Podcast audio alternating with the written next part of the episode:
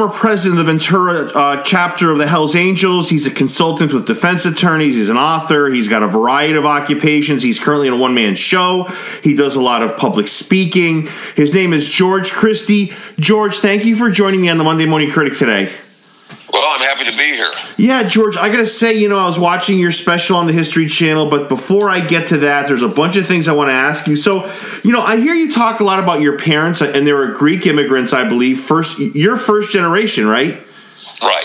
So, so I mean, are you are you bilingual? Can you can you speak? Can you speak not, Greek? not anymore. You know, when my grandmother was alive, she didn't speak very good English, and she used to speak to me in Greek, and I would answer her in English, and that's where I got most of my uh, Greek language skills, which is very limited from.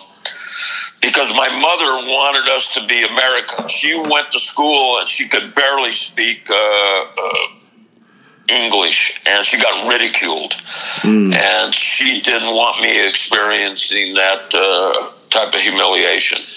Yeah, it's scary, George. How many times people, whether it's Greek or Italian or whatever, they had to change their names early on because they were getting, like you said, ridiculed or picked on or harassed. Um, George, have you been have you been to Greece? Have you visited? No, I, you know, I haven't, and uh, I plan to at some point in time. Hopefully, I won't run out of time. No. I, uh, you know, we don't have any control over that when you're when your numbers punched, your numbers punched. You know, I was I was going to go meet with Doc Cavazos one time, who was the leader of the Mongols at the time. And I said, hey, just I'll come, I'll bring a second, you come, you bring a second. And yet, what you have to understand is Doc Cavazos traveled with a huge entourage. He wouldn't go anywhere, uh, you know, on a limited basis with personnel. And, you know, I said, look, man, I don't, I met with the outlaws, I met with the Bandidos. I said, I don't bring an entourage. I said, just let's just you and I meet somewhere. And I suggested an airport uh, through the uh, security. This is before you had to have a ticket. Uh, and I used to use airports. Uh, I would go to the coffee shops in airports because you had to get through the security. You know, you couldn't have a weapon of any sort. And you know, I suggested that to him, and he he, just wouldn't do it. I, you know, I, I told him finally in exasperation. I go, look, Doc, when your number's punched, it's punched. well said. And George, before we get going, explain the concept. And this is probably a stupid question. Explain the concept of one percent to me. Well, you know, it's, it's really not a stupid question. It it wound up becoming uh, a badge of honor for the uh, uh, early outlaw clubs here in Southern California. You know, as the veterans returned from the World War II, from the European and Pacific theaters, they came home. Probably felt isolated, uh, not quite sure how to uh, acclimate to the new uh, uh, lives they were living. You know, uh, outside of the uh, you know serious combat situations, probably suffering from undiagnosed PTSD, and they started forming these little bike clubs. And Hollister, in 1947, I think was the year. The San Francisco Chronicle sent a reporter to Hollister to watch the uh, this American Motorcycle Association uh, run, so to speak, event, and he focused on these outlaw clubs like the Booze Fighters, the Thirteen Rebels. I think the uh, the Galloping Goose were there. The Pooh Bobs were there. The the Pooh Bobs were the pissed off bastards of Bloomingdale that broke. The club actually split, and they became the Hell's Angels, one of the factions. And this reporter started taking pictures and focusing on, I guess, what you'd want to call this alternative outlaw element there. And when the San Francisco Chronicle got ready to run the story, they confronted the American Motorcycle Association. They go, "Who are these people? What's what's this all about?" And the American Motorcycle Association replied, "They are the one percent that ruin it for us wholesome riders." And you know that was the birth of the one percenter uh, uh, label, and you know all the smaller clubs at that time. The clubs weren't very big. They had these one percenter patches made for their uh, jackets, and everybody started wearing them, and they embraced that uh, description.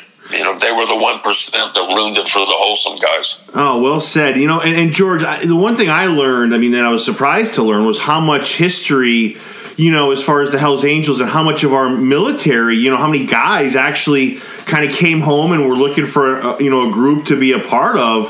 How many of them kind of went over? Like you, you kind of gave a little bit of a history lesson, but how many eventually became Hells Angels? I, it was really a surprising stat for me, George. Yeah, you know, there was the Hells Angels, the Booze Fighters, the Galloping Goose. Uh, you know, a lot of these guys were former uh, military guys, and uh, you know, so there's always been an element of military structure, even within these outlaw organizations. You know, I mean, they certainly, you know, there was a pecking order, and you know, before there were uh, voted in leaders, there was always a de facto personality individual that led everybody. And I, you know, I think that a lot of the military training and uh, chain of command was instilled uh, into these outlaw bike clubs. Yeah, which well, is kind of ironic in a sense because you know they're supposed to just be freewheeling uh, uh, people, but I'll, I'll tell you the not just the Hell's Angels, but all the major uh, bike clubs that are prominent uh, around the world are have turned into you know, big bureaucratic uh, uh, bureaucrats in a sense. It's very difficult to get things done nowadays. At least it was when I left the club. Uh, uh, in 2011. Yeah, and I have I have a few questions about that for sure. And you know, you you, you you've kind of you're I want to say you're not a rebellious kid growing up, but you know, you're a surfer. You you kind of want your own way, but you have a kind of a unique path here, George. You are um, you're employed by the Department of Defense. You're a former Marine. So your path is not. I mean, I don't know what a conventional path is, quite honestly, but I would think that that's a little bit unconventional. What your path was. Well, you, you know, it's interesting. I, I had some problems with authority in the military, but I, you know, I, I did pretty well in the military, and I discharged out, got a job with the Department of Defense. Navy intelligence guys petitioned me about. Uh, uh, my perception of what was going on in the military, and you know, they suggested I go to Point uh, uh, Hueneme, which I did, and I wound up going to work for the Department of Defense. And I, you know, initially started out, you know, just a, a low level worker, and then I got the top security clearances, and I, I wound up working in the uh, uh clandestine uh, you know, missile launching centers. They were testing a lot of missiles out there. There was a submarine surveillance uh, system on Santa Cruz Island. Stuff's all declassified now. Uh, at the time, it was highly secretive, and you know they were looking for Russian subs during the Cold War. Uh, off the coast of California, and there was a direct link from Santa Cruz Island to Washington D.C. in case they ever located these subs. Uh, so you know, one of the uh, generals in the Pentagon could you know, direct them as to what uh, was going to transpire. And my job was to keep uh, everything up and running. Uh, I was a communications troubleshooter. Mm. And, and, is the um and the you know just kind of fast forwarding here a little bit. You get your first bike. It's a panhead. It's beautiful. Dad's against it a little bit. Dad's not really for it. Um, I guess my question here is two, George. One is I know Dad's against it, but does, what does Dad have to say once you kind of become a Hell's Angel? What is kind of the opinion of Dad and Mom at that period?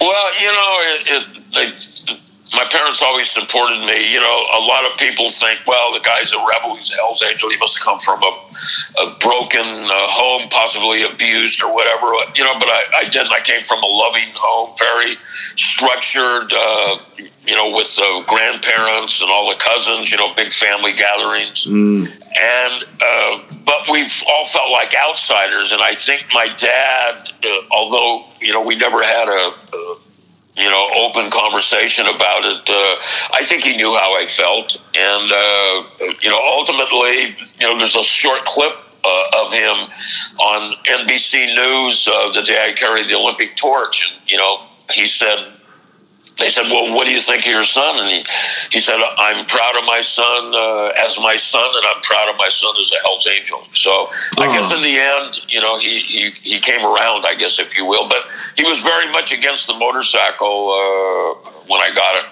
But I think worried about, uh, you know, there was a lot of dynamics. You know, him and I saw Outlaw Motorcyclists together in 19, maybe 55 I was uh, just a kid, nine, ten years old, and I think he saw I got hooked just looking at this outlaw guy. Uh, uh, you know, yeah. metaphorically, I jumped on the back of that guy's motorcycle and took off with it. well said. And, and you know, one of the things that I I, I, just there's so much about your story that's just it just pops off. You know, I, have to say that it's just you know it just seemed like when you fell in love with being an outlaw, wanting to be in a motorcycle, you know, just be out there. It just seems like it was such a I don't want to sound old school here, but it seems so much more of a genuine time. It seems like as more as time progressed things got uglier and I, and I, don't i'm not throwing judgment on people but it, it, just seems like from when you wanted to be a uh, uh, you know, you start off with the question marks. I know that, um, and, and, then you make your way into the Hell's Angels. It just seems like it was a much more of a pure time, Georgia. just you know, get out on your motorcycle, ride, do your thing. It wasn't about revenge or bombs or whatever no, else people want to say. You're you're very uh, spot on, and I'll tell you, it's. I think the outlaw culture has lost the essence of what it was all about. You know, you know I used to ride with the question marks, and I'd run with the Satan Slaves, and you know we run into the Coffin Cheaters or the Galloping Goose and uh, uh, the Vagos, whoever it may be, and you know there may be a disagreement in the bar. You know nobody went home and got a gun. You know what? You made up after the fight or whatever the confrontation was, and usually the losers bought breakfast, you know, that, and that was the extent of it, you know. Yeah, it was, you know, I got the best of you, man. You owe me a breakfast. And, you know, we'd all go out after the bars closed and hang out. It, it, was it was a pure time, and you know, one of the things that I think uh, bas- you know, just bastardized the whole thing was back in those days you couldn't go into Harley Davidson and buy a custom made motorcycle. You had to build it. And if you did not build it yourself, you were not accepted. And not only did you have to build it yourself and create your own custom motorcycle parts because there were no custom motorcycle shops around, they were few and far between. And when somebody pulled up on a motorcycle that was hand built, you geographically geographically could tell where he was from. You know, if this guy was from the Bay Area and he came down to Southern California, you knew he was from the Bay Area by the style of his motorcycle. It was all, almost like a geographic accent. And it, it was a very pure time. Uh, you know, people weren't judging people, people weren't, it was just about riding and partying and, uh, uh, you know, making these connections with these people. It's like even when I became a Hell's Angel, like, going and hanging out with the Satan slaves or the losers from Monterey, it, it, it, was really exciting for me. And I, you know, maybe I'm a bit of a romantic, I don't know, but as the things progressed and we got into the 70s and then in the late 70s we got into the confrontation with the Mongols and it, it just it took away you know the purity of it, if you will. If you know, some people would you know probably argue with me that it was never that pure, but you know, it sure the hell was to me because man, I used to live on my motorcycle. If I wasn't at work, I was on that motorcycle hanging out uh, uh, and having fun. Yeah, and, and it, there's it, there there is a bit of nostalgia that you lose over time. It could be whether it's motorcycle or just life in general, and it's like you know, you, by the time you left in 2011, you're dealing with politics and informants and revenge and all this other murder contracts. You know, I mean, people wonder, oh, you know, I mean, there's people out there. One of my things, George, is I hate people that doubt other one's true story, right? Because most of the people that know you love you very much and like you very much. They love your story. There's, eh, but you have doubters with anything. They're like, Absolutely. oh, this, yeah, oh, this and that. But it's like I never doubt somebody's true story because I don't I don't ever think somebody has a reason to lie. And my my my thing with with with you is it's like I don't know. I'm looking at everything that unfolded as you know things that were happening to you when you left. Man, I would want out too. I mean, it just it, it became the total opposite of what you loved about no. joining. It, you know. Yeah, and you know it's interesting. You know, one of the things I said a lot of things when I went to the meeting and quit, which you know later uh, some of the leaders that I had. Uh, uh, problems with, you know, they said I never quit. They kicked me out. No, they didn't kick me out. I went to the meeting, took off my patch, folded it. I didn't see anybody in the room I wanted to pass it to. I put it on the table and I said to everybody, I gave a speech and I closed the speech by saying, you know, I feel we have become the people we rebelled against.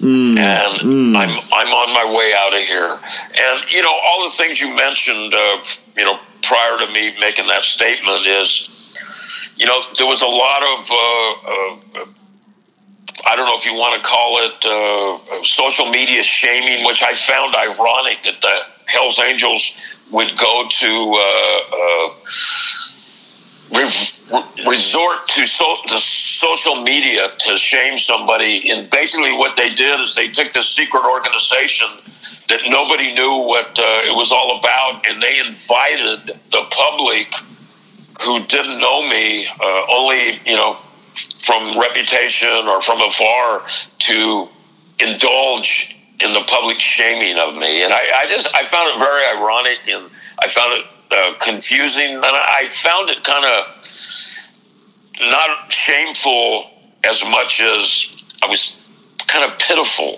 You know, it, mm, it, it, mm. it, was a step down, and you know, I want to make a statement about that. You know, people have said a lot of negative things about me. People have said a lot of positive things. Sure, but I'll tell you, when you know, when I got back from prison word got back to the club that I was going to go on the History Channel, and they I was told by one of the leaders that I couldn't. Uh, and you know, that's the worst thing you could ever tell somebody that perceives himself as an outlaw. As soon as they said I couldn't, I made up my mind that I would do that. And in addition to that, you know, I was offered the book deal, Exile on Front Street.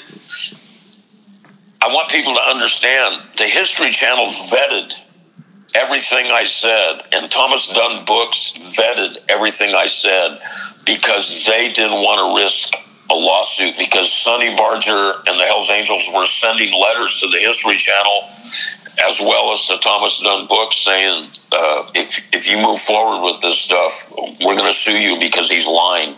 So they vetted what I said. And, uh, you know, they saw that uh, there was enough court records and newspaper clippings and police reports and whatnot to substantiate what I was saying. So we went ahead and uh, released uh, Outlaw Chronicles, all six episodes, and uh, my book. Yeah, and we're gonna get into that too, George. Yeah, I mean, I don't care what you do, George. Not you, George, but you as anybody. You know, there's always people that want to shit on you because they see, you know, whether you're having success or you're enjoying yourself or you're just happy in life. People get thrills, and I'm not saying that's the case with you or but I'm just saying there's people out there like any life story. Like I do a lot of movies, a lot of actors I have on the show. No matter what we're talking about, there's always somebody online that goes, "Oh, that's not a true story. This this is what happened. This is what actually happened." There's always somebody ready to tell you the glass is half empty, and it's not half full. It's always half empty. You know, and that's those are the people you got you can't pay any mind to. Well, and you know what's interesting is you know I I get hate mail sometimes, and you know I only answer the creative hate mail. If it's not good, I don't answer Uh, uh, but I get this hate mail, and I you know I do some research sometimes and get on social media and see who these people are, and you know, the interesting thing is, and I write them back and I say, Where were you the last 50 years? I don't ever remember seeing your face. Right. How would you know what did and didn't happen? And, you know, everybody certainly has a perception, you know, of, of what transpired. You know, you, you have a witness in a court trial and, you know, you got four or five different lawyers questioning him. You're going to get four or five uh, uh, uh, different answers just by the way that uh, they were questioned. And if you're talking five witnesses looking at a specific incident, the same thing. You're going to get five uh, different perceptions of how it came down. Yeah, and you have 40 years of your life invested in the club. Like, w- there's no reason for you to lie. I, I, I don't know. I, I just think there's too much evidence that says that you were you were just speaking from what actually happened. I, that's my opinion. I, I, just watched the History well, Channel. I, you know, I, and I appreciate that, and you know, and it does. Uh, you know, I can say to you, well, you know, this stuff rolls off my back, and I do let it roll off my back. But it, it aggravates you when somebody that wasn't there questions what transpired, you know, because I know that I participated, I was there, and, you know, there's just a handful of guys left that are still even alive that can truly comment on it. And uh, uh, so what we have to, you know, what we have to rely on is newspapers, uh, uh you know, court records, uh, whatever it may be, you know, to, to vet the things, uh, you know, people say. You know, it's it's interesting. It's you know, you talk about the gunfight at the OK Corral. Well, it depends who you were supporting at that gunfight. I mean, you can read the records, and you know, there's a faction that supported the Earps, and there's a, a, a faction that supported the Cowboys, and hmm. depending on uh, uh, you know what camp you were in, is how you uh, perceived the the incident. Yeah, and it's it's certainly when you when you research the history of religion, your point is is perfect with that too. Um, so, yeah, absolutely. You know, and, and I want to kind of get into a, a little bit, a, a, lot of bit of the History Channel thing. Before I do, though, you know, just so people that haven't seen it, just how people can enter, you know, how how they get part of a motorcycle club. You know, they have hangarounds, right? Is that how it starts, George? Then you go to yeah. Prospect and then you go to a unanimous vote. Just if you don't mind, I know you've talked about this till you're blue in the face. Uh, how um, talk a little bit about if, if I said, you know what, it's in my blood. I love being on the motorcycle. I want to be a Hell's Angel. How would that? How does that unfold, or, or well, how, how, did it unfold back back then? The first thing I would ask you is, you know, how do you know it's in your blood? Yeah, and true. I'd I'd say, you know, uh, how much uh, uh interaction have you done in this outlaw culture? Who do you know? Who do you admire? Because uh, I want to get in their heads a little bit. You know, like they if they're telling me they admire some guy that's a raving maniac uh, in the club, you know, I'm probably not going to want to embrace them too much uh, and bring him into the club. So, you know, I would do my own vetting and uh, ask them questions and whatnot. And, and if they seem sincere, uh, you know, uh, I would tell them to start interacting with the members and let them find out if they like him. But not only during that period period of time, he needs to find out if he likes the members, if he likes the lifestyle. You know, a lot of guys they get in blindly just because they want the they want the ego. Uh, you know, they want the pizzazz of being in an outlaw bike club, and you know, the Hell's Angels, and you know, I'm not trying to offend any other uh, clubs out there, but you know, for a long time, the Hell's Angels were the premier bike club, and that's who people were gravitating towards. Uh, uh, and you had to be careful who you brought around and who you let in.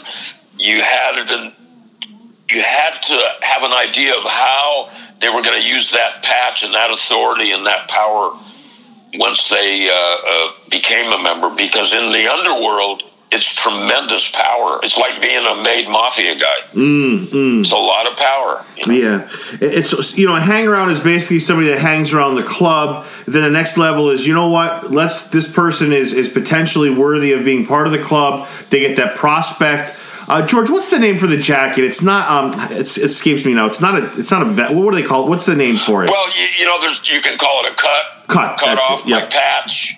Uh, you've got the prospect patch, and you know that's usually the state bottom rocker, and for the Hell's Angels, it's the MC. You know, the motorcycle club, uh, the abbreviation MC. They wear that, and then on the front it has you know the town they're from, and it says prospect. Uh, and you know it takes you a minimum of 12 months and once you pass that uh, 12 month period and you're being judged constantly uh, you know you'll reach a point in time when within the uh, uh confines of the meeting hall the guys are going to say is this guy going to make it? Or do we send him you know do we send him away? And uh, you know they'll talk about it and start uh, really seriously contemplating you know whether you're going to be beneficial to the club, and then you'll get brought up for a vote. If you if you get voted in uh, uh, immediately, that's great. But you know some of the charters, if you have like two no votes, uh, uh, if you're brought up and you get voted down, and you get brought up again and you get voted down, sometimes the club uh, will suspend your prospecting and just say, "Look, you're just not cut out for this," or you've got pe- too many people that oppose you because it takes you're right it takes a unanimous 100% vote and that's not always the easiest thing to acquire yeah, and, and I was going to ask you about that because I remember you saying on the, on the, on the special on History Channel, the Outlaw Chronicles, the Hell's Angels. It's such a great, great uh, piece of, of video. Um, you know, it's it's funny because if, if you get voted eight to one you know, not in the club, then they're, they're done, right? They can't, they're, they're not in, even if it's eight to they're one. It's a, it's an absolute 100% vote. And, you know, there are political moves. You know, you talk about the club being political, the club became very political. And, you know, there are political moves where people were abstained, you know, and, you know, then if the guy turned out to be a bad member, you know, uh, 12 months down the road, people are saying, you know, we got to get rid of this guy. He's a bad apple. you know, I've seen people stand up at the meeting. Well, I never voted for him. I abstained. Mm, uh, mm, you know, so, you know, there's a lot of political moves in the club. And, and uh, you know, the club changed a lot. Uh, back in the 60s, late 60s, the club trademarked the name Hell's Angels and they uh, trademarked the logo. It became intellectual property belonging to the Hell's Angels. And then in the 70s, we created uh, a, uh, a trademark board. And there was a time there we had these same lawyers, Limbach, Limbach, and Sutton, who had Levi Strauss, Pepsi Cola, MasterCard. They were the same attorneys, and those clients found out that this law firm, this prestigious law firm, was representing us, and they didn't want their logos brushing up against ours, and they ultimately gave uh, the law firm an ultimatum, but not before I got a real education in branding. You know, they taught me about brands, they taught me about uh, uh, perception uh, they taught me uh, how to use the media uh, to protect your brand and uh, you know what it entailed to make your brand something special you know? It's you know it's branding at its best you know like coca-cola uh, levi strauss. And i mean i'm going to probably make some people cringe out there but it's like the kardashians. They're a brand you know? Hmm. somebody somebody taught them how to develop that brand. And it's just like the uh, uh, these lawyers were giving us an education. They were teaching us how to protect our brand and how to present our brand. It was, you know, was, that's what motivated me to carry the torch in the 1984 Olympics when the government was. Uh, making allegations that we somehow might disrupt the Olympics. You know, I knew from the education I got from these attorneys that if we wanted to protect our brand, and not get smutted up uh, uh, that you know we were somehow going to be un-American and disrupt the Olympics. You know, I came to the club and I said, "Look, we've we've got to support the Olympics, but not only should we not support the Olympics, we should participate in the Olympics, and this is how we'll do it." We'll carry the Olympic torch in the torch relay and show our support things I wanted to ask you, uh, George, one of the one of the bigger things is: Have you ever had a situation where um, somebody wasn't um, approved in, in, the club, and they end up, you know, going to a, like a Mongols or an Outlaws, going to a rival club? Have you have you did you see that unfold a lot, or was that not a? When you say define it a little bit better, because I'm I'm a little Okay, so so so so I'm up. I'm up for uh, my, my prospect. I'm up to, to be a, a, a, full member of the club, and I'm I'm voted uh, nine to one no. So obviously, oh, I, I, see. Okay. Yeah. So so does can I? Do you see the situation where, where I say, you know what, I'm done with the Hell's Angels. I I'm going to see if the Mongols need somebody. I'm going to see if the Outlaw. And I know it's yeah. I know it's geographic. I get that. That's that's a really interesting question, and nobody's ever asked. I don't think I've been doing interviews since 1978. I don't think anybody's ever asked me that. But that's an interesting question because there was a time, even with the outlaw bike clubs we were at war with, we had a unwritten rule: you don't take our ex people, we don't take your ex people.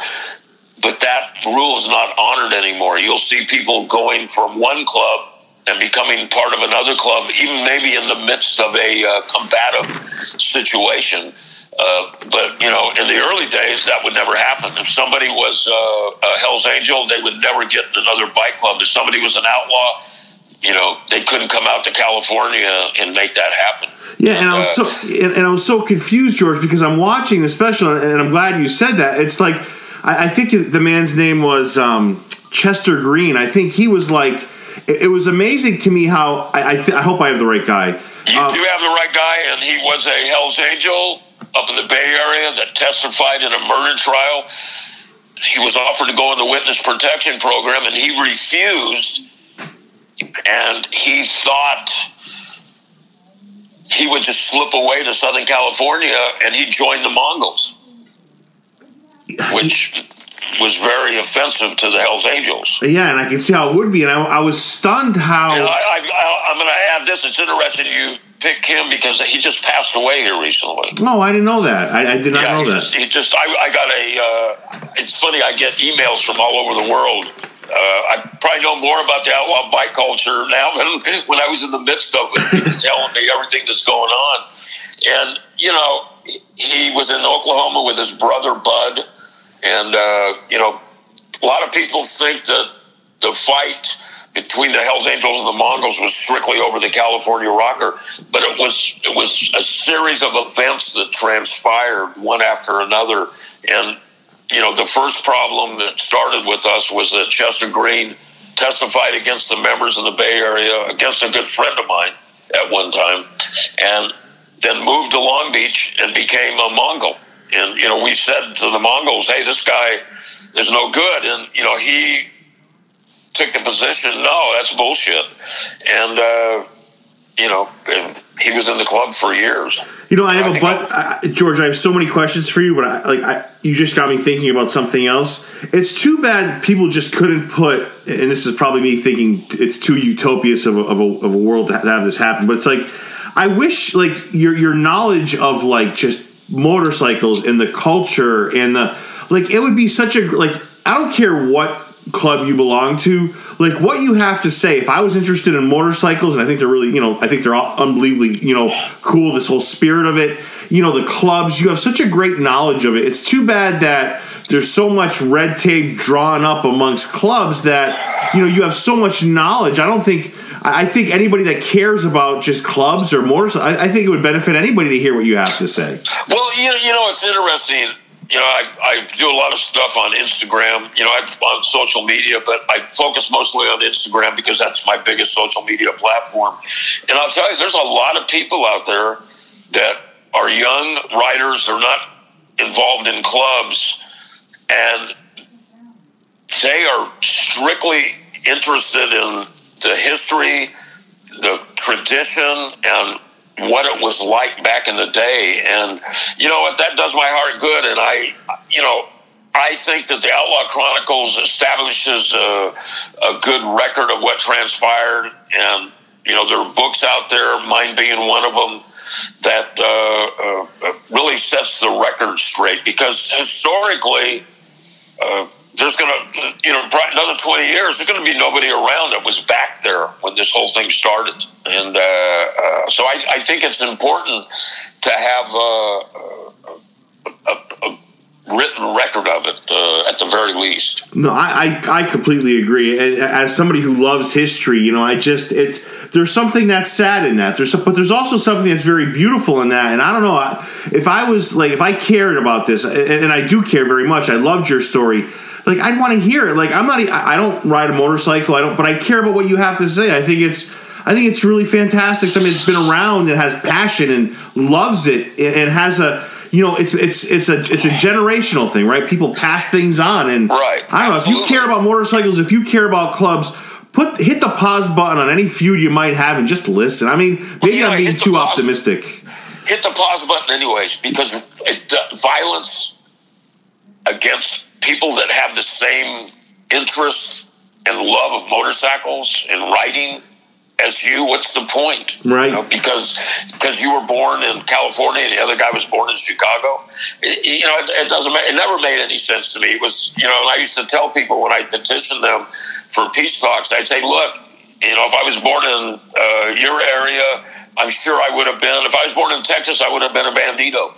and uh, you know, if you would have been born in California, you'd be a Hell's Angel. There's no doubt in my mind. And you know, that was how I thought. You know, let, let me. I'll tell you a couple of quick stories. Sure. And when I was a young guy in the '70s, you know, I was kind of established myself. People were getting to know me. I was a mechanic, and I was I, I wasn't a club member, but I was an independent, hanging out with all the outlaw bike clubs, which was not an easy task uh, as an independent.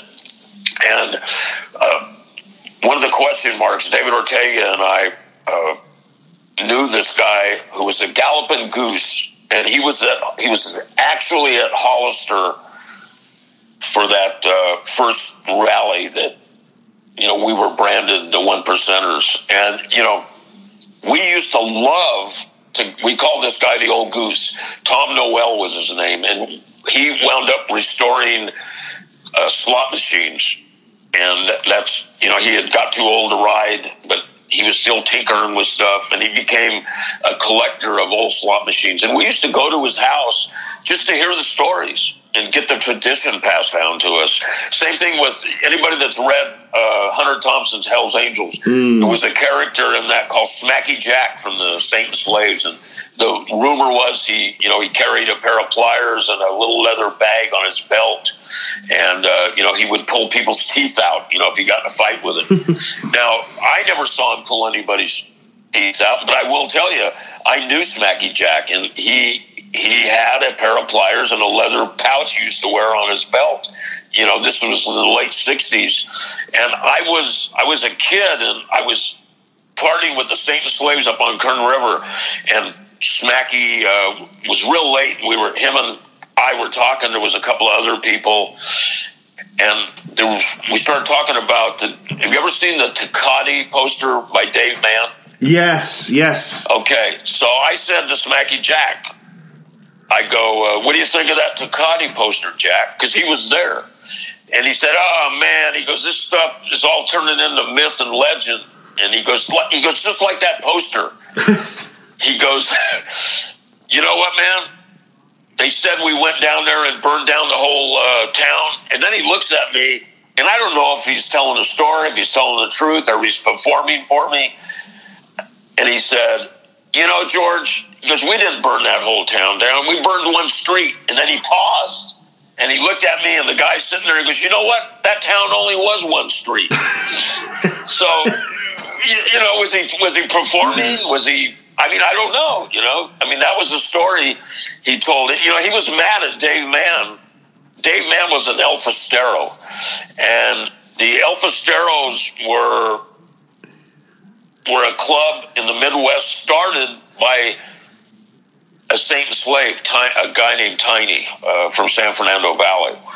So, you know, everybody was connected back in those days. You know, like Dave Mann and I were good friends. I've got Dave Mann's whole collection. Uh, he personally gave to me uh, of all the posters he did for uh, Big Daddy Roth uh, in the 60s. Wow. And I also have three personal uh, hand painted uh, paintings he did for me of me carrying the torch. Uh, one of the question marks uh, when I was hanging out with them. Uh, we got in a fight with this other bike club, and it, this was back in the uh, late '60s, early '70s, and it became kind of a legend in the Ventura area. it was like three of us that fought these 30 guys from several different bike clubs. And I mean, we got the hell beat out of us, but we didn't leave. We were still standing in the morning when the sun came up. And that was the whole thing back in the old days. Nobody runs you off. And Dave Mann did a, uh, uh, you know, he did an art piece of, of that particular night for me. You know, I have it hanging. I'm looking at it right now here in my uh, office. So, you know, there's so much rich history and, and culture, and I, I want the people that care about it to know about it. And you know, I've been criticized. Well, you're you're a rat. You're telling everybody uh, uh, what transpired. You're damn right I am. And you know what? So did Sonny Barger. He's written three or four books, mm. and so have other prominent members. And mm. you know what? I feel that I have an obligation to write it down, and then the readers can interpret it for what it is, whether they believe it or if they don't believe it. But when we did the History Channel, I was introduced to a whole group of riders, and these guys they were the bike wranglers for all the bikes for the recreations on the show. And these guys were all in their 20s, early 30s, and they were all riding bikes that looked like they came out of the 60s and 70s. And these guys were riding them. And, you know, it was so fun for me because I, you know, I'll be honest with you, I was a little despondent. I had come home from prison, and you know, I was having all these false accusations thrown at me, and you know, I had mixed emotions about doing the Outlaw Chronicles. Should I or shouldn't I? And I ultimately decided to do it. And when I met these bike wranglers, uh, it was like stepping back in time. It was just really it was like a shot in the arm for me to hear you talk, it's like it's like the Wild West redone again. It's like yeah. you know, it really is, and it's like when people talk about the Wild West, there was some, and I'm not saying this is you, but there were some characters there that you know weren't exactly uh, a good people, but people kind of fawned over them and they're like like in love with them. But it's like people love that history, and like you're here to tell like almost a second wave of that. Like I just, I don't know. You're absolutely right, and I, you know, it's. I'll tell you, I I would go down to, uh, I would go down as an independent. The question marks were having a rough time. Their leader got stabbed, and he was partially paralyzed. Dick Woods, he was a leader and mentor to me. He taught me a lot of stuff. Uh, unbelievable crap. Let me tell you how good this guy was as a, a fabricator and a bike builder. When he got stabbed the Movieland Cars of the Stars. Uh, uh, I don't know if you've ever heard of that place. Dick Woods was the fabricator and the maintenance man for Movieland Cars of the Stars mm. and the Brooker, Brooker Car Rental Service for motion pictures. Uh, Von Dutch took his place.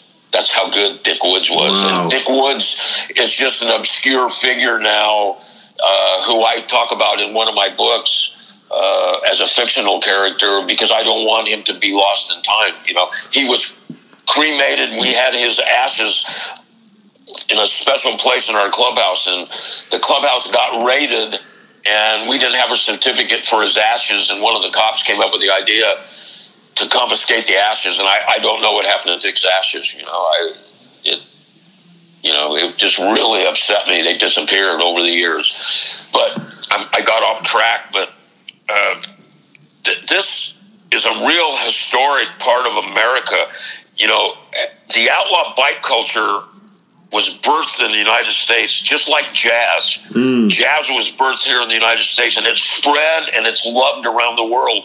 And so is the outlaw bike uh, culture. And like I was saying, I you know I used to when the question marks slowed down their participation. Some of the guys went to prison, and Dick was wounded. I used to jump on my bike and I would go down in the valley looking for these guys, looking for the Satan slaves or the, the goose or, or the coffin cheaters. And I started figuring out where the slaves hung out. And I started hanging out there. You know, you, you just had to have the balls to show up and you had to you had to act right. You, you know, there was a bunch of unwritten rules that uh, uh, you had to go by, and it didn't take you long to figure them out because if you didn't go by them, you got lumped up and uh, and if you held your ground, even if you lost, they, these guys accepted you. And then I started getting invitations from the slaves. Hey, you're going to ride back to you know the Ventura tonight? Uh, don't write back, man. Come and stay. And I started sleeping on the couches at Satan Slaves houses, and you know became very close to these guys. I came became very close to joining that club, and uh, you know I always found the Satan slaves. I just held these guys in awe. We would ride from bar to bar, hundred miles an hour. You know, in mm. the valley. Mm. All everybody had the best custom bikes in Southern California. You know, and I had one too. You know, that's why they liked me. I was always on my bike, and uh, I had hand built it. You know, this I didn't have the panhead anymore. I was now riding a flathead, and uh, these were very unique times that they can't be relived. But you know, I know that they have this Born Free rallies and uh, these different bike events, and uh, it just does my heart good when uh, I hear people talking about them and people recreating these bikes from back in that from that era. You know, Yeah, it's just cool. It's amazing how much you did try to, to, to implement peace, and I'm going to get to that in a moment. But I, you know, the Outlaw Chronicles on, on, on the History Channel, I, I never thought you once made the Hell's Angels look bad, but that's just my oh, Like, opinion. That, that wasn't my intent. You, know, I did not. told You did. I, I felt. I felt. If anything, you were honest, and it did not make the Hell's Angels look like a bad. I, I don't think it. You. I, I didn't think. Look, you, you know, it's it's interesting. You know, we've got we've got this crazy political climate that we're going through right now, and back in 1979, that's the first time the government came after us, and they came after us as uh, racketeers. The RICO racketeering influence corrupt organization uh, indictment. Uh, I don't know. I'm sure your listeners know what that is. Some of them at least do. Yeah.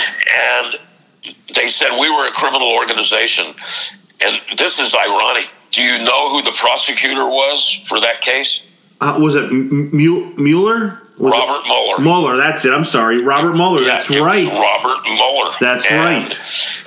And my position back then and my position through the years when I was an active member and my position now, I've got no axe to grind with the Hells Angels.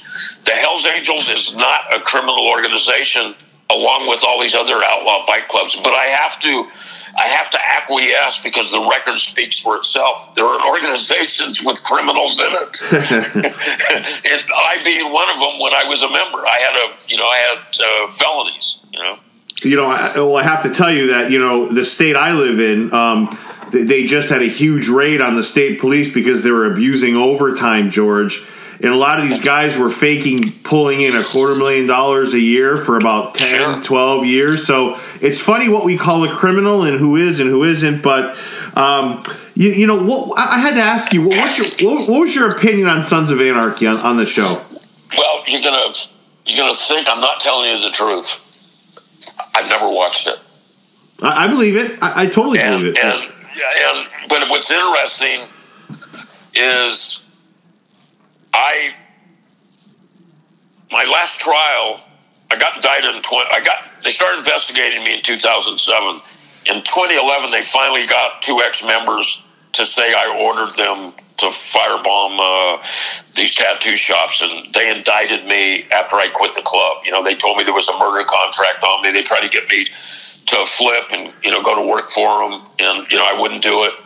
I got indicted. They said if you don't, we're going to indict you. I said indict me. They indicted me, and we went. We started to go to trial. We were picking a jury in uh, 2013. That's how long it took us uh, uh, to resolve this case. And one of the questions, my daughter was one of my lawyers. My oldest daughter's a criminal lawyer. She represents me uh, on many issues. And one of the questions I came up with was we asked the jury, Do you watch Sons of Anarchy? And if the question was yes, do you understand that's a dramatic television show, not based in reality? And if they said no, then we would go further and we'd say, now, Mr. Christie, as he sits here in this courtroom, after watching Sons of Anarchy, do you think Mr. Christie has knowledge of every member's uh, activities? And if they said yes, we bounced them off the jury, you know, uh, uh, because that's how much Sons of Anarchy impacted the American psyche. People thought that that was that show was reality. in, in a show, George, that you, you just said this. That is, I mean, you haven't seen it, but uh, that that you know, I watched it. My girlfriend loved it, so we we watched it. It was so far over the top, and if you watch the show, ninety eight percent of what goes on in the club is illegal or awful or horrible or terrible. Like, there's no good things being done. Like you mentioned, you, you know, you were you, you had the Olympic torch. How awesome of a moment is that? Like you you did a lot of positive things with you know special. Oh, you guys did a lot of great things, and you never see that on an episode of Sons of Anarchy. Give me a break.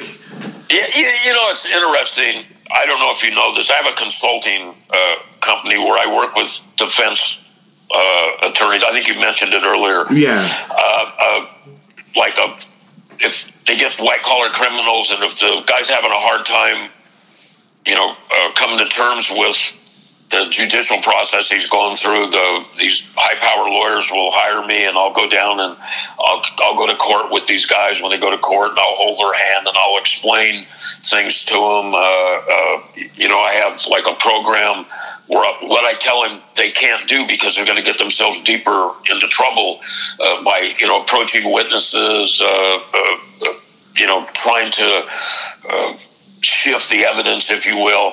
But anyways, I you know this is a funny story, and this has happened more than once. I have these white collar criminals. I had one guy that worked for a big movie uh, company, and he embezzled a bunch of money, a large sum of money from him, and got caught.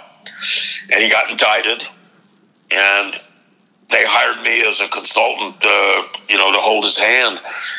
And he was having a bad day, and I asked him, I go, what's wrong? And his response to me, he said, they're treating me like a criminal, George.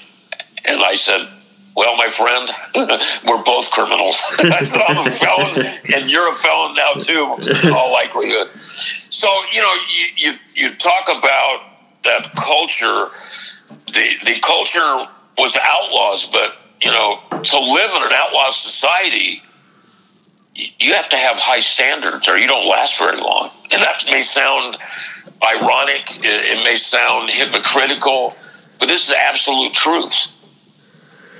Yeah, and I got to tell you, George, what you're just saying, your life story reminds me a combination of a few movies. It reminds me a little bit of of Blow with Johnny Depp, not because of any drugs or illegal, just how you kind of spend your life. And the other thing is the Bronx Tale, how people embraced the club, you know, old school was when it was in their neighborhood. Like there was no BS going on in neighborhoods. If you had a, I'm guessing from what I've read, if you had a club in your neighborhood, if I was, you know, say if I had a Hell's Angels, you know, on my corner, I know there's not a lot of stuff that's going to go down there. If we're talking, you know, you know, 50s and 60s and uh, probably not 50s, but 60s and 70s. You know, I don't know. I just think that it's just how things. Uh, you know, I, you know, I can tell you with, uh, uh, and you know, some people may think I'm being boisterous, uh, boisterous and cavalier, but I'm not. We ran Ventura with an iron hand, and we controlled all the underworld activities.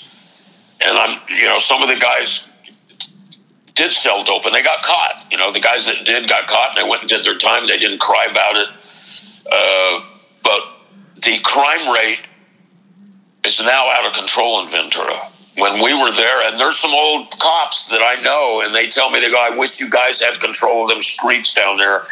And I, you know, I, my comment to them is, you know, that's a time that's come and gone, and, you know, well, we just have to accept, you know, where society is heading.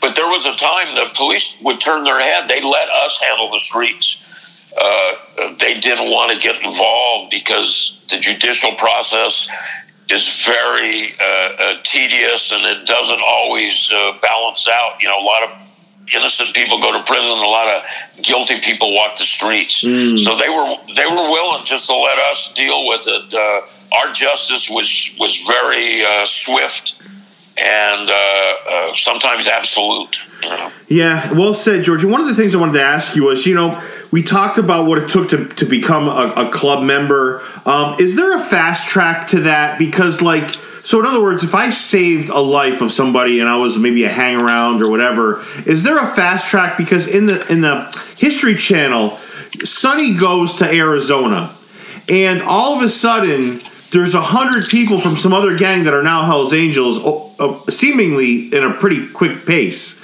you know, when, when you consider the process of you know hang around and you know prospecting, well, you got to pay your dues. I, I what you have to what you have to understand is you're referring to the Dirty Dozen. Uh, that's a former club, and they ruled Arizona with an iron hand.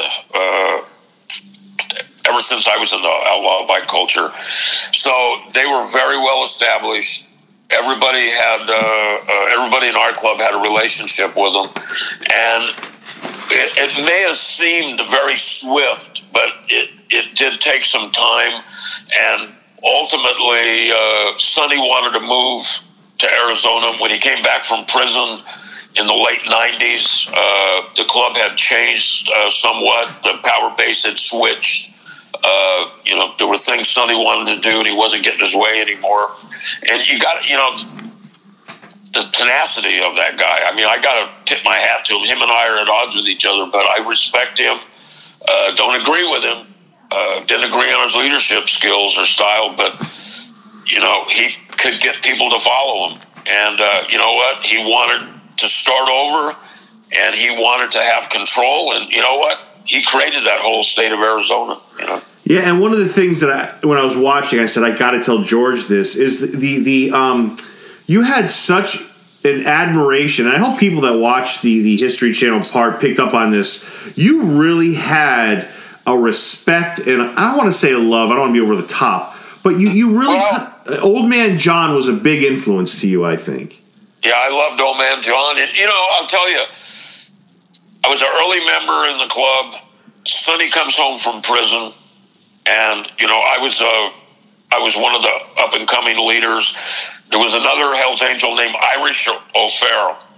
Uh, we called him Irish. Uh, we were both from the Los Angeles Hell's Angels, so we had a we had a, a, a, a bond. We were from the Los Angeles Hell's Angels, and I remember the cops came to Lake Shasta. We had a big run up there, and the, the cops tried to to like chase a guy into the run, and Sonny we were like a V, and Sonny was in front. I was on his right shoulder, and Irish was on his left shoulder. And you know what, man? We stood off the cops, and you know, Sonny said, "You guys ain't coming in here." This is before he lost his uh, vocal cords, and he just said, "You guys aren't coming in here. If you do, you know what's going to happen." And uh, uh, I looked over my shoulder, and every Hell's Angel that was there was behind us, and it was just like a big V. And you know, the cops looked and they thought about it, and uh, I thought to myself, that's the image I always had of uh, Sonny Irish and myself on his shoulders. Uh, you know, he was. That's how I saw him. Like I said, in the end. Uh, I started disagreeing with uh, the way he uh, ran things. You know, I, I had, as a leader, I used to tell people, don't make yourself bigger than the position you represent. And mm. uh, Sonny liked to make himself big.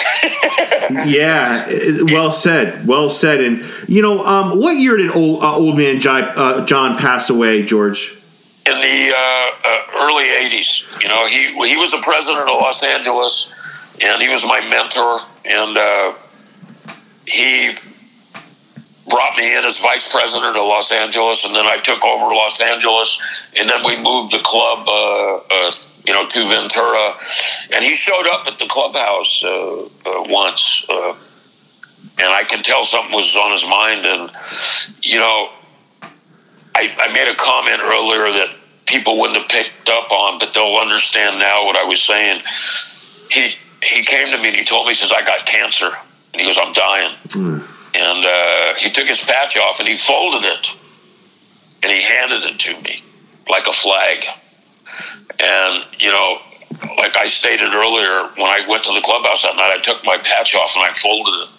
And I didn't see anybody to pass it to.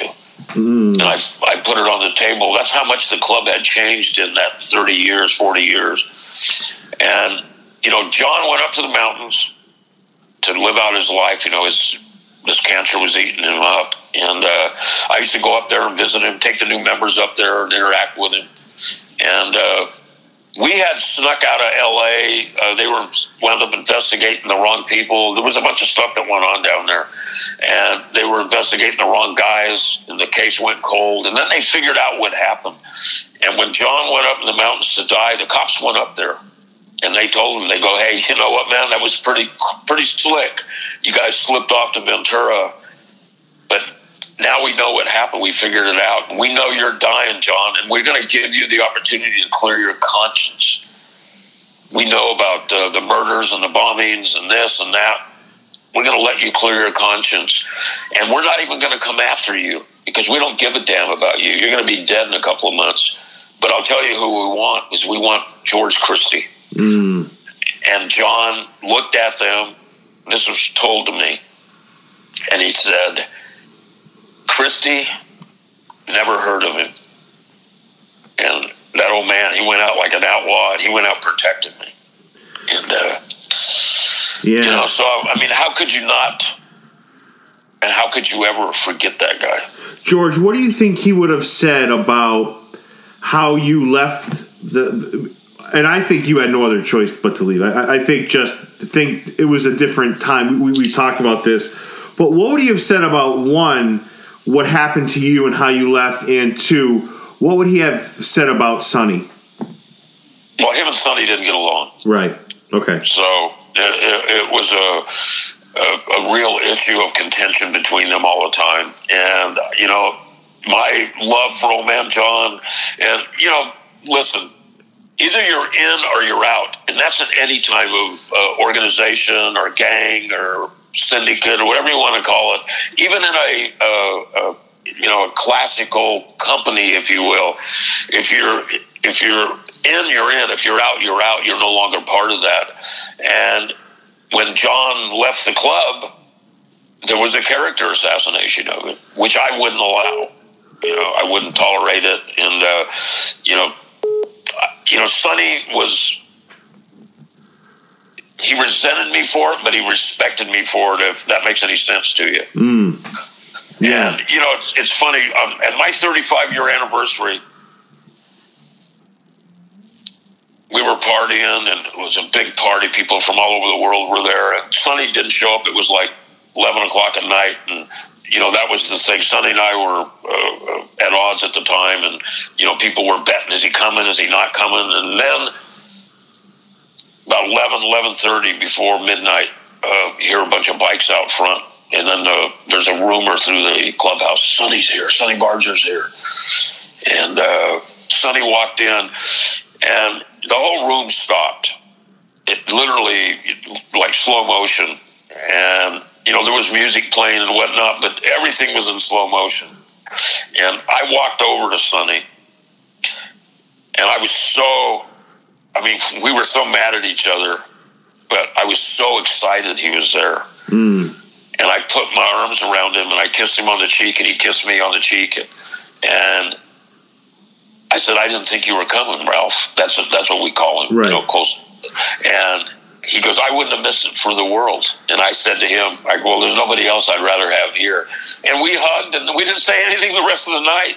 And, you know, that was one of the last times I talked to him. And then, you know, like five years went uh, by, and you know, like I said, we were at odds with each other, and you know, it took me a few years.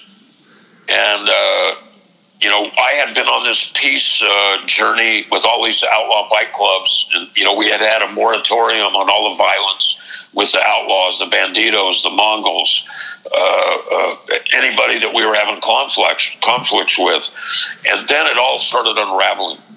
And you know, one of the other things I said at the meeting when I got there, I said, you know, we're running out of people to fight. Mm. And I said, when we run out of people to fight, I said, if you study your history, all great cultures, when they've destroyed everybody around them and they're now dominant, they turn inward and they fight with each other. And I said, I don't want to be here for that, guys.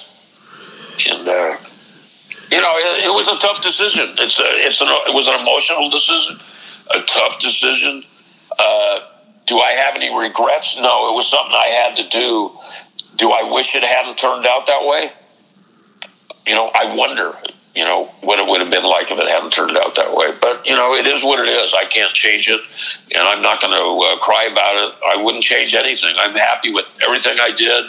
Uh, you know, everything, including the indictments and the jail time and uh, uh, the conflicts. Uh, uh, you know, it was all part of who I am and, you know, how I established myself. You know, and it's too bad too, George, because everyone, I don't care if you're in a club or what, everyone has somebody that they don't speak to anymore, and, and for, for, for whatever reason, whoever's right or wrong. Do you see your and Sonny's uh, rapport as is it is it not savable at this point? Is it something that I, I no, I, I don't. I think Sonny's too proud. Uh, you know what? I would love uh, uh, for him to call me, and not. It doesn't have to. My status doesn't have to change. You know, what's happened has happened. But I would love for him to uh, call me and bury the hatchet, if you will. But I I fear he'd like to bury the hatchet in my head. but you know what though? All joking aside though, George, you're you're really good at burying the hatchet because you I feel like all the research I did on your life, like I felt like a lot of it was you trying to make peace, whether it's you going by yourself to I, I, think it was the Outlaws or yeah, you, Taco Bowman. Yes, you you went out on your own your your whole thing you can even count the olympics in this is trying to make peace trying to kind of smooth things down so there's not like right. a lot of uproar and for anybody that doesn't see that and comments negatively on you i'm sorry that's the definition of ignorance well, well you know it's interesting that when i went to see taco bowman i didn't know him I was unannounced. I showed up there, and the outlaws, like just like ten of them, just swarmed me. And they go, "What the hell are you doing here?" And I go, "I came to see Taco." And the one guy said to me, "He goes, are you fucking crazy?" And uh, I said, "I don't know, maybe." And they go, "Wait here," and they like surrounded me. I mean, they didn't put their hands on me, and they were they were very respectful. And they went and got Taco, and then Taco's walking towards us, shaking his head but he was smiling, and I looked at this outlaw, and I go, "Well," I said, "He's smiling." I go, "Isn't that a good thing?" And uh, Taco and I really hit it off. Uh, you know, we negotiated and we became friends, and uh, we had a moratorium on all the violence for several years, and then it unraveled, and he put a uh, murder contract on me, and you know, the guys uh, came to Ventura to assassinate me. Uh, the FBI was following them. They got caught. Uh, uh, one of the guys on the hit team rolled on Taco. Taco wound up getting indicted. He went to prison for racketeering and some murders. And then he got an additional 10 years for the uh, murder contract on me. And I got the word from this member called Ace uh, from back east, uh, Outlaw. He said, Hey, Taco wants to talk to you. And I hadn't talked to him uh, since the late 90s. And I said, well, have him call me. And he, he called me. And, you know, it, it's funny, the nerve on this guy. You know why he called me? He wanted my daughter to help with his appeal. Wow. the balls on that guy. And you know what? I said, okay, Taco, you want her to help you? She'll help you. And she wound up working with Henry Gonzalez, uh, uh, Harry, Harry Taco Bowman's lawyer. But, uh, wow. you know, and I think that it, it adds credence to what you just said. You can't take this stuff personal. It's just all business. And, you know, Taco and I were making progress, and then Taco started getting confronted by his younger members that he was getting soft and he was getting weak. And why are you negotiating with George Christie? You know, the hell with these guys. And, you know, to show that uh, he wasn't uh, old and he wasn't weak, he, you know, he sent these guys out to Ventura to murder me. Wow, uh, George, I have you've given me over an hour of your time. I have a few more questions. Can I? Is that okay right. if I ask you? Um. Yeah, thank you. Uh, you know, I have to say, so you spent a year in solitary, and um, I used to, you know, with friends, and I used to say, if I ever had to go to prison, if I ever had to defend my home, and you know, shoot somebody or whatever, if I had to go to jail, I always used to say, you know, I'd want solitary, and then you know, no, you don't. Yeah, exactly. when, when, I heard when I've heard a lot of the stuff you said, because my point is, I, I would want to be away from the general population, but I think what this does to your mind. There's a documentary on Netflix. I'm not going to get into it, but it's the the kid spends a year in solitary and eventually contributes to his suicide. But um, oh yeah, it's it's it's it's uh, oldest form of torture. It's sensory deprivation. You're in this environment where you have no contact uh, with anybody. The lights are never off. You lose conception of what time it is because you don't, you know, you don't have a clock. You don't have access to a clock. You don't have a TV. You don't have a radio. Uh, uh, like myself personally, they were restricting my mail. I got in trouble in there for disciplinary reasons. They put me on a disciplinary diet where you only get fed twice a day. You get a protein loaf uh, and carbohydrate loaf with just enough calories uh, uh, to sustain you. And they feed you in the morning with bread and water, and then they feed you in the evening with bread and water. Wow. And, uh, you know, they're, they're trying to break you. And, you know, you you spend your time down there, and they observe you and they watch you.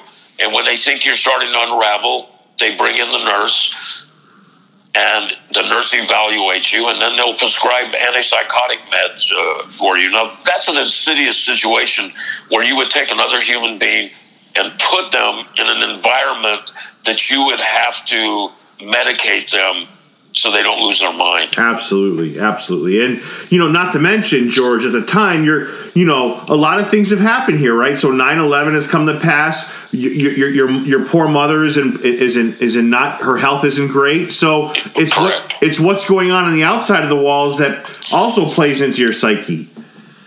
No, absolutely, and you know, when 9-11 hit, I had got to make a phone call in the midst of 9-11 you know you, you get a call every few days and i you know i called my wife nikki and she said oh my god she goes they just they just flew a plane into the uh, twin towers and you know and my response to her was no they, they couldn't have done that. She goes i'm telling you and then she goes oh my god this will give you some uh, time frame.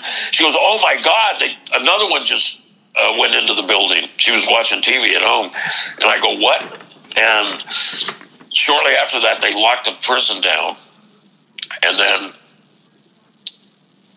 one of the guards was one of the, you know, there are good guards that are compassionate, and there's really abrasive guards. And I asked one of the guards, I said, "So what's going on out there?"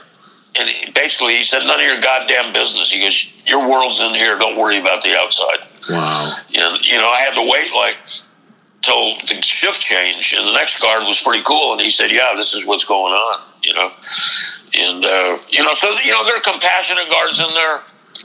They are uh, uh, abrasive, aggressive guards in there. But I'll tell you, uh, you don't want to spend your time in solitary confinement. You know, it's uh, uh, it's a very it impacts you. You know, and I I got to be honest with you. I feel I'm a pretty strong-willed individual, strong mind, and whatnot. Sure.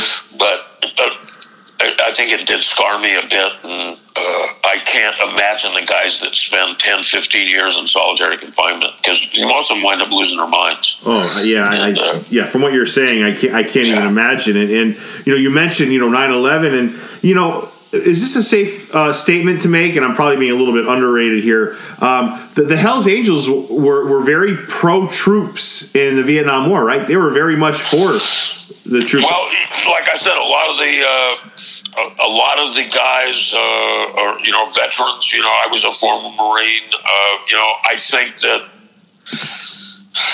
listen, it, it, if war there has to be a political agenda after a war. You can't fight a war forever. Like we're in this war in Afghanistan. We're going on what 18 years. Uh, there has to be an end to it. There has to be a political agenda. What are we trying to do? What are we trying to accomplish? And you know, I think that uh, I think we we've made some mistakes. I you know I don't want to offend people out there. I support the troops. I got ex friends. I you know I spent an hour on the phone with a Navy SEAL a couple of days ago. He's getting ready to write a book, and I'm helping him with a literary agent and whatnot. I'm you know pro military. I I don't think uh, uh, I'm not a peacenik, but I don't. You war.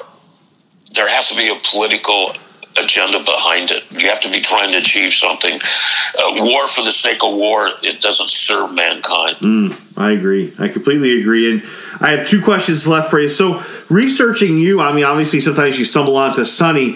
One of the names I kept seeing, and I, and I recognized him from the Howard Stern show, is a guy named Chuck Zito. Is that a name familiar to you? Uh, I know Chuck well. So, is what is your thoughts on him? Like, I, am confused as his role into the the, Chuck, the club Chuck and the bike the, culture. Okay, Chuck quit the club in uh, uh, the mid 2000s, maybe early 2000s. I can't remember when it was, and uh, he went on to work on his movie career and uh, his martial arts and whatnot. And you know, Chuck is a great guy. Uh, I had a lot of good times with him. Uh, Chuck still has a, I guess what you call a working relationship with the Hells Angels. He's still on good terms with them. Mm. I uh, haven't seen him since my departure, but you know that can happen. You know, you you can uh, remain out of the club. But you know, Chuck I think Chuck's a very smart guy, and I, I Chuck Chuck knows it's a slippery slope. No longer being a member, and he, you know, he's very uh, astute at what he does and what he says. And me, on the other hand, uh, you know, I was told, you know, I couldn't do the Outlaw Chronicles. I did it. You know, I was told I couldn't write a book. You know, I wrote a book. Sure, uh, sure. Uh, so, uh, but Chuck, yeah, Chuck is was good friends with Howard Stern. Uh, he was a member of New York uh, you know, he, one of the guys I miss. You know, he was a lot of fun to be around. Yeah, and, and one of the things that you know, I, I really, you know, I just obviously I have a lot of respect for you. I have, I respect history and tradition. I just don't think you were done right. I think somebody that invests 40 years into a club that never turned on that club.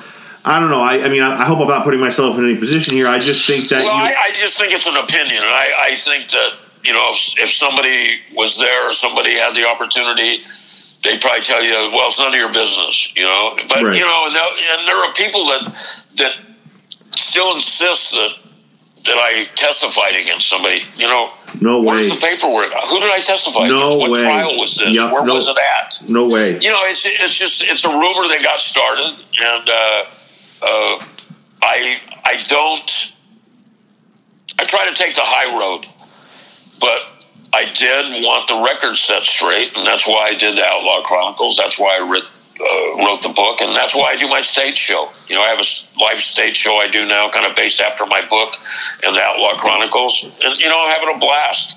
And uh, yeah, I was, some, you know, I was, su- I was surprised on two things, George. One, how many people from Massachusetts, because that's my state, were, were, were in the Hells Angels. I said, there's no way I'm going to see somebody with a with a cut that says Massachusetts in the in the History Channel. And there was a lot of people. Sure. And, and, and two, the, the, second question I had for you, and I have one more left for you. The, the, um, did you have anybody help you with the training for you? You have a one man. Um, like a, a, I want to call it a play or a performance. Did you have an actor work with you on that before you? No, I, I, I did not. You know, I uh, uh, you know, it's funny when I did the Outlaw Chronicles, I just showed up there they had that little dark room with the table for me to sit at, and I just started telling stories. And uh, it's interesting. I found that you know I really have the ability to uh, uh, generate my experiences into uh, linear stories. And, you know, I, I also give lectures. I just gave a lecture at the Monterey Naval Academy on leadership a couple of weeks ago. Wow. I give lectures. I gave a lecture in Philadelphia on uh, uh, prison uh, reform and whatnot to the Wardens Union. Uh, you know, I give lectures to defense lawyers. I gave a lecture to a corporation on uh, how to structure their corporation like an outlaw bike club.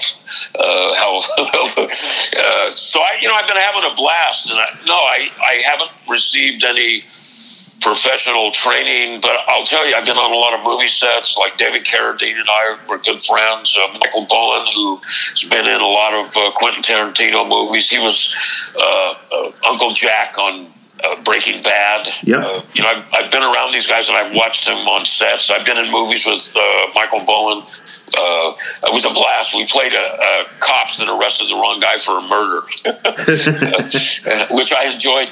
Uh, I enjoyed that role. So you know, I Mickey Rourke and I go back forty years. You know, I've, I've I've never had any professional training, but I I just kind of found a new home. I've been getting a, a very good uh, response from the critics, and uh, you know, we just came off a six uh, performance uh, run down in Los Angeles that uh, was very successful. It was critically acclaimed. We had good audiences, uh, and uh, you know, people show up in the movie industry. They, you know, they go to theater in Los Angeles. I guess it's the thing to do, mm. and it's it's really it's cool. You know you get uh, these actors show up, uh, and then they at the end of the show they you know they commend you. They go, "Wow, that's really great." And, uh, wow. It makes you feel good. Yeah, yeah, for sure. And before I let you go, and, I give you a chance to promote all the great things you're doing, um, basically, George, when you look back, what is the best time of your life? It doesn't have to be a day. It could be a decade. It could be. We kind of harped on this a little bit during the interview. When you look back and you're like, you know what? Um, uh, you know, I look back at my life. I'm not going to ask you regrets, any of that stuff. You've been asked that a million times.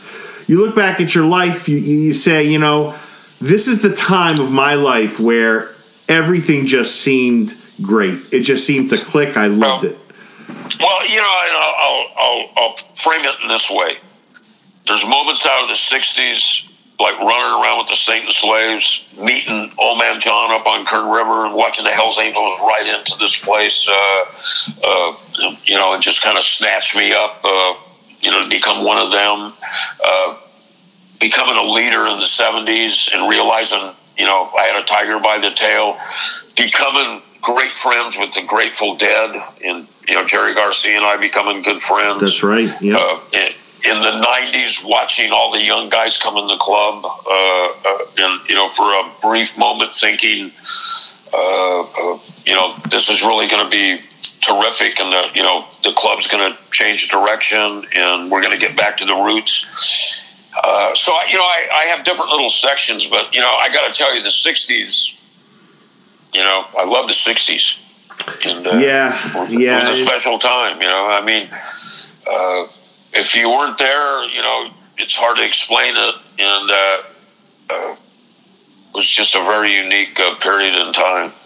No, George, you're a good dude. I like you a lot, and, and, I, and I love your ability to just talk about history and just it's just to me, I love it. I'm a historian. I love everything that you kind of say here. George, promote anything you'd like. You know, you got a couple books out there. You got your awesome one stage, uh, your, your your performance. What, what do you want to throw? What do you want to throw out there? I'll tell you what I want to promote. Okay. I want the bike culture to get back to its roots. I want them to start accepting people for who they are. You know, if if they happen to be in a different club with different colors on, accept them uh, uh, for what they are. And if you don't like them, stay on your side of the gas pump. It's a big highway out there. There's lanes going each way. So there's room for everybody.